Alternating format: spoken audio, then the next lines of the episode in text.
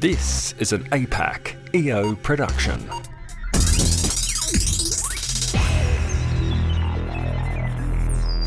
Welcome to episode 73 of the EO Business Podcast for APAC. I'm Brendan Tarazzi, the host of the show, and today I'm with Kim Liddell from NDEA. I always get a little bit of anxiety when I'm, I'm uh, saying people's business names. So, what does NDEA stand for, Kim?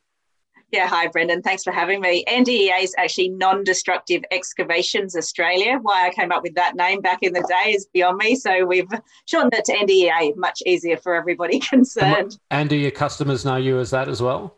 They do. Oh, Absolutely. Cool. That works. Yeah. So, so they don't even know the long name, or they. They might have known it back in the day, and Yeah. non destructive excavations, even though we coined the term, is actually an industry used uh, term now. So, anyway, Oh, right. we've stuck with NDEA.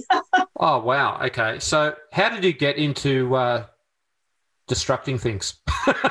Yeah, actually, it, we- it's demolition, is it? No, it's actually in a really specialized niche field of operation. So we do vacuum excavation and hydro excavation. So we dig with high pressure water for underground services.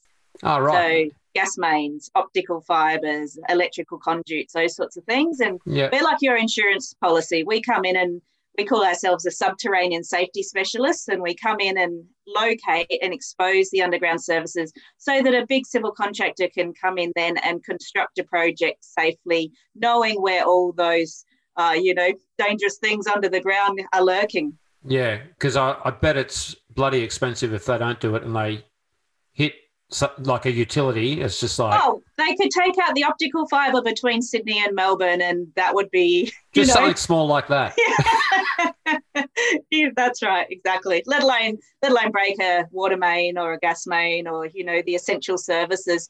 You know, we walk on a ground. You know, the ground covers all those services, and most people don't even give it a second thought. But when it's damaged, we certainly you know know what happens then. So, do you find that most of your customers actually use a service like I don't know, dial before you dig to work it out, or do they just You have to use dial before you dig. It's it's a crucial part of the process. The difference is though that the what's written in the plans may not necessarily Yeah, be yeah. what you find underground. You know, a contractor may have taken a shortcut or they might have hit a, you know, let's call it a roadblock as in a tree Yeah, route or yeah. something's gotten in the way and they've moved the service slightly and that may not have been documented. So we're, we're pretty much your insurance policy. We come in and show you exactly where it is, Yep. and then that makes jobs safe. And so, how do you get your customers?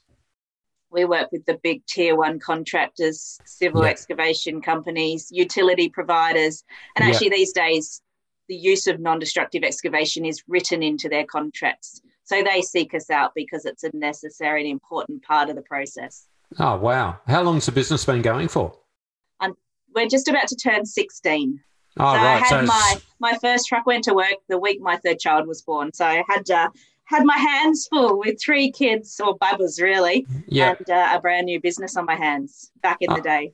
Oh, that's amazing. So, like over that 16 years, have you hit any, I don't know, times where you've kind of bit over the business? Oh, of course. I think I my life works in seven year cycles. Okay. so you know, come the first seven years into the business was about the time I joined EO, and that was a lifesaver. That really helped me re- refresh my passion and interest in business. And then seven years later, uh, which was you know a couple of years ago, I'm like, oh, what am I going to do now? So yeah, step up onto the board of EO. Obviously, I'm in the president's role this year, which is, gives me great pleasure. So yeah, just keep upping the ante in different ways to keep my interest inside the business and outside as well. Well, we'll definitely touch on the EO presidency a little bit later in the interview, but I'm keen to hear a little bit more about um, your business still. Um, Yes. How many staff do you have? And it, it sounds like a- you need a lot of equipment. yes, yeah, I, I'm the trucker. I have a fleet of trucks and small equipment and you know light vehicles and all sorts of things. So Yeah. um, yeah, definitely have a lot of equipment which is quite capital intensive, Yeah. and a team of you know we hover just above twenty. That's about yeah, normally around twenty to twenty five people. And so if you've got more work, you just pull in contractors, I take it to. Correct. is- yeah. Yeah. But they're all all my team are directly employed. But yeah, Yep. if we have extra capacity, we certainly reach out to others in our industry. It's a very uh, friendly sort of industry yeah. to work in. And how has it been being a woman in, you know, what would typically be seen as a, a male dominated, you know, construction? Has that been actually, uh, I'd imagine it been an advantage in some ways? Oh, it's absolutely a male dominated industry. There's only 5% women in construction, civil construction in New South Wales, and about 76% of those are in admin roles. So oh, right. we're quite a rare, rare yeah. breed. Uh, it's it's it's worked in my favor, and at times it's worked definitely against me. Yeah. Uh, but what I can say is, you know, I've been involved with the Civil Contractors Federation for many years. I'm their vice president as well at the moment, and they've been extremely supportive. And we've started women's mentoring programs, a women in civil program. We're just, you know, really making inroads in that area and you know, it's one of the industries in Australia that actually doesn't have a gender pay gap. We just don't have enough women yet. Yeah, right.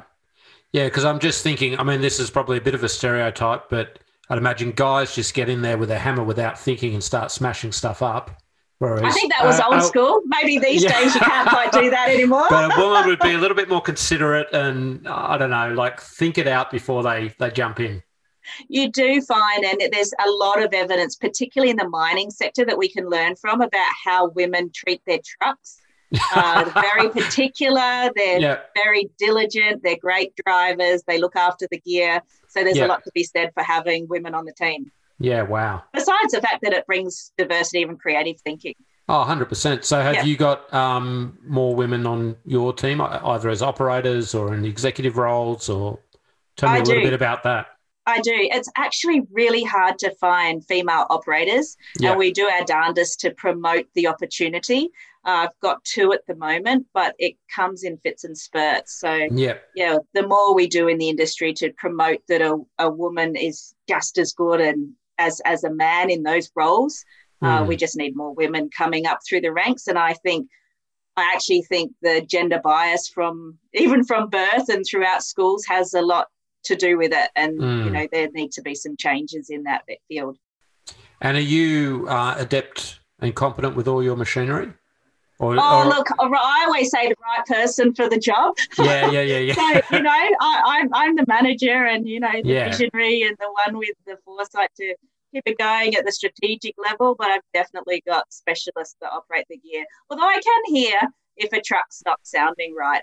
Yeah. Yeah. yeah. No, it's a bit like I remember the first business I had owned a, a translation agency, and people would always hit me up with, "Oh, so how many languages do you speak?" I was like, "Uh, just English," but you know, it's just that that management role to make things happen. Absolutely, but I've always been a bit of a what you would class in the old days as a tomboy. You know, I, I, I sailed for many years. I was always down in the engine room. I've always had a bit of an interest around machines and machinery and trucks and vehicles and things like that. So yeah, it's not surprising that I ended up where I am. Is it a family business? Like, is your husband involved or he does his own thing? No, it's not a family business. I started it from scratch myself. I did actually give my husband, who's unfortunately my ex husband, a job about six years ago. But right. um, for the nine years prior to that, it was purely and solely mine.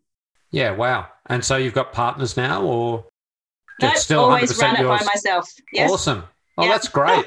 Well done. I'm and, the sole, you know, yeah. single-handed uh, and Lone I, Ranger. and I guess that's where EO probably, like a lot of us entrepreneurs, it's like that's where that comes involved because ah. lonely at lonely at the top at times, and no no one to share all the, the crap, crap stuff. Yeah. Yeah, it was a very lonely place, particularly in a male-dominated industry, and you know, I've my business has grown organically. I started business years and years ago, but realistically, it grew organically, and and EO's been an incredible support mechanism and network to help me get to where I am today. Mm. And so, with just on that, with your equipment, like it's you organically funded or you get finance or? Yep i've uh, i've done it all organically. Awesome. i've self-funded. Yep. Uh, when one truck was busy i bought another one. Yep. Uh, at, at a point in time i decided i might start a couple of other different things. You know I, we actually did with high pressure water for underground services and i and I felt very compelled to solve the problem of the waste disposal side of things Mm. and how we use drinking water for construction. The whole of the industry does. And I thought there's got to be a better way. So I traveled to Europe and found some amazing technology, brought it back to Australia. I've been involved in uh, the whole process of setting up a recycled a recycling facility actually to recycle the mud slurry. So all those things along the way, I've self-funded. Uh, I sold a investment property at one stage to prop things up, Mm. just whatever it took, really. Yeah. Well, there's certainly New South Wales has been booming in construction for the last, well, ever since I can remember. Are you riding that wave? It's actually a really interesting topic. Uh, so, yes, it is booming. Yes, we're having amazing things happen in our state. But as a subcontractor, jobs are tougher, rates are lower, margins, are, the construction industry margins are slim as it is. I know big tier one con- companies make about two or three percent net profit. So Wow. you know it's it's a it's a tough game to be working in. It's a really hard and fast, uh, slim margin environment, and so you've got to have your wits about you to make money and not lose it all overnight. Two to three percent. I mean, that's no margin for error. Correct. You, and if so you, if you if you imagine price that, that wrong, you're you're screwed. absolutely, and so if you imagine they're my client, they're my, you know, I'm their customer, and Yep. so they're they're squeezing every last dollar in every area they can possibly find. And when you get down the line to someone like us, a subcontractor on a project, you know, it's tight, it's tough, and you have to be good at what you do. Mm, Hundred percent. And so, with this recent lockdown with construction, we were just talking earlier um, before we started recording. How's that going to?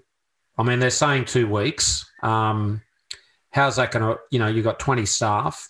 What do you Yep. do? Can you can you do stuff outside of Sydney, or uh, is it New South Wales wide the the lockdown? I think it's just Greater Sydney, it's, isn't it? It's actually not New South Wales wide, it's Greater Sydney. However, my work is in Greater Sydney and all my team are in Greater Sydney.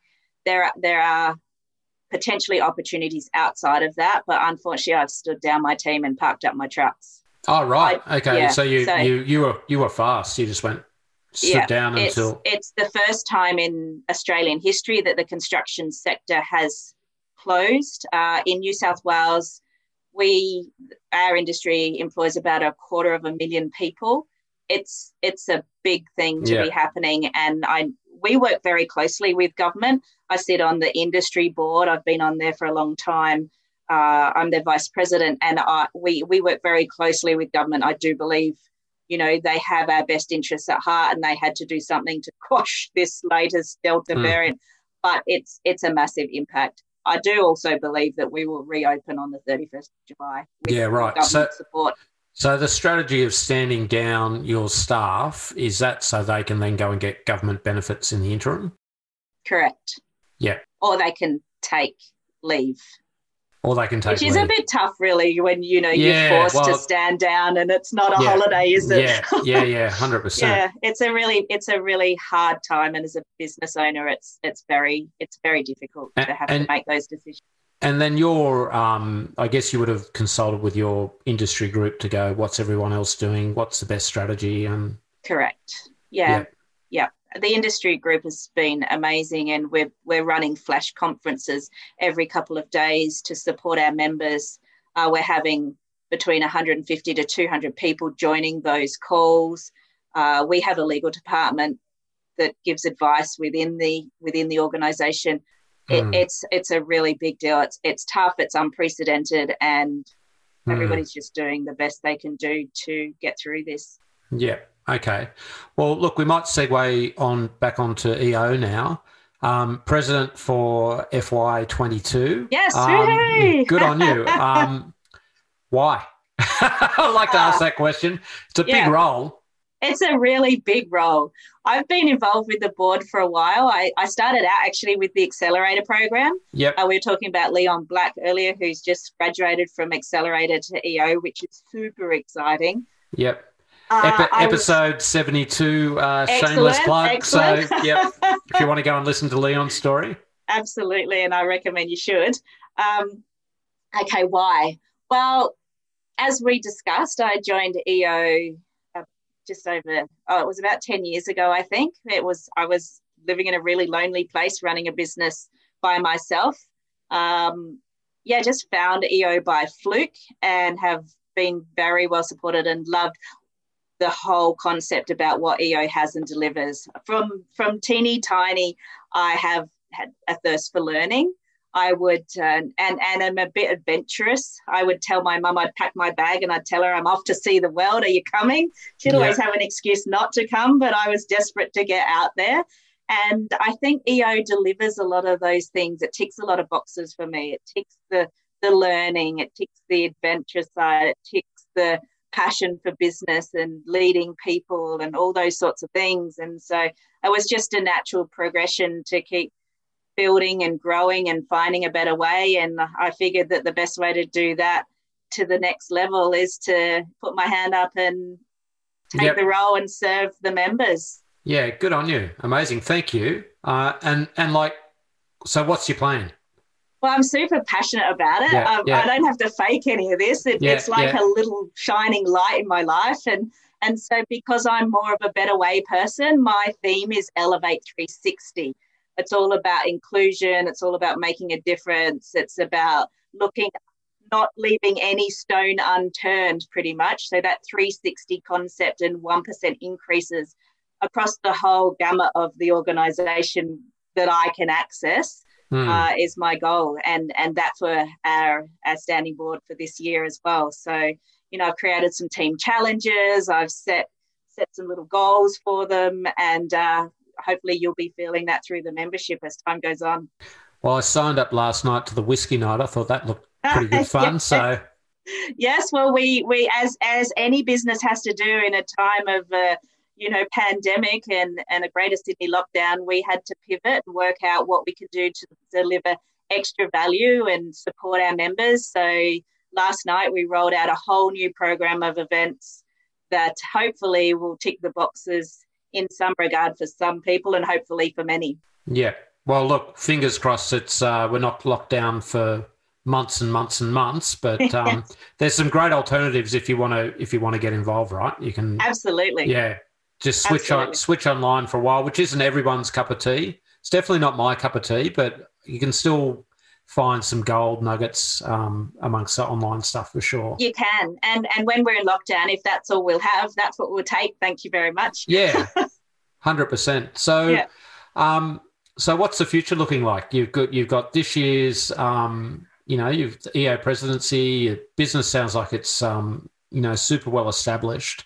Yes. What are the plan? And you you said you had three children, so I um, do. I have three amazing kids actually. They're all home with me still. So Jake's 21, Bryn's 19, and Alexandra's 15. So my youngest has a couple of years of school to get yep. through, yep. which will be interesting and challenging because she's not a school lover like I was. Right. Okay. so that's a bit of a journey. And then my two boys are very passionate sailors on on a trajectory for the Olympics oh, in right. sailing.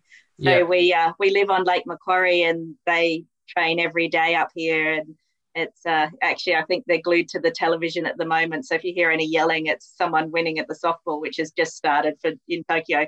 Oh okay. Cool. And so with that with the kids growing up and what have you got plans to i don't know exit the business or you're going to playing a long game and it's more of a lifestyle thing? Oh look it's definitely a lifestyle thing. It was always a lifestyle thing obviously yeah. because i started when I had three babies, basically, babies and toddlers. Yeah. And so my business has always been a lifestyle choice to provide flexibility to do other things. And for me, it's all about family. I love it, love having them around, might chain them to the to the house or something. I don't know, that sounds terrible. But um, hopefully, you know, they won't venture too far. And when they do, they always know where they can come back to. And you and you're out of Sydney. You are you in Newcastle or near I'm I'm just south of Newcastle, so oh, okay. half an hour south of Newcastle on Lake Macquarie. So Australia's oh, right. largest saltwater lake, actually. Okay. Yeah. And have you um, always lived in that area, or? I know I'm an Adelaide girl. I grew oh, up right. in Adelaide, and yep. I left at 20 to sail on the Young Endeavour from Greece to America, and then just never went home. I don't know where your kids got the the love of yeah. sailing from. yeah, that's right. That's right. Well, actually, when they when they were eight and ten, I thought, oh, this is enough of school sport and football and those sorts of things. I'm taking you down to the sailing club and finding you a club that has a great kids training program. And they took to it like ducks to ah, water, and you know, so cool. we just haven't looked back. They have a they have a you know international group of friends. They uh, yeah, we're actually just trying to work out how to navigate the pandemic and getting them overseas to regattas in their lead up to the 2024 Olympics. Amazing. Okay, Kim. Well, thank you so much for um, spending that time with us and, and explaining all about NDEA and, and your role at EO. If people want to find out a little bit more about um, your business, how can they? What uh, What's your website? Yeah, you can find us at ndea.com.au or you can actually find me online anywhere pretty much. If you just type in Kim Liddell, you'll probably find me.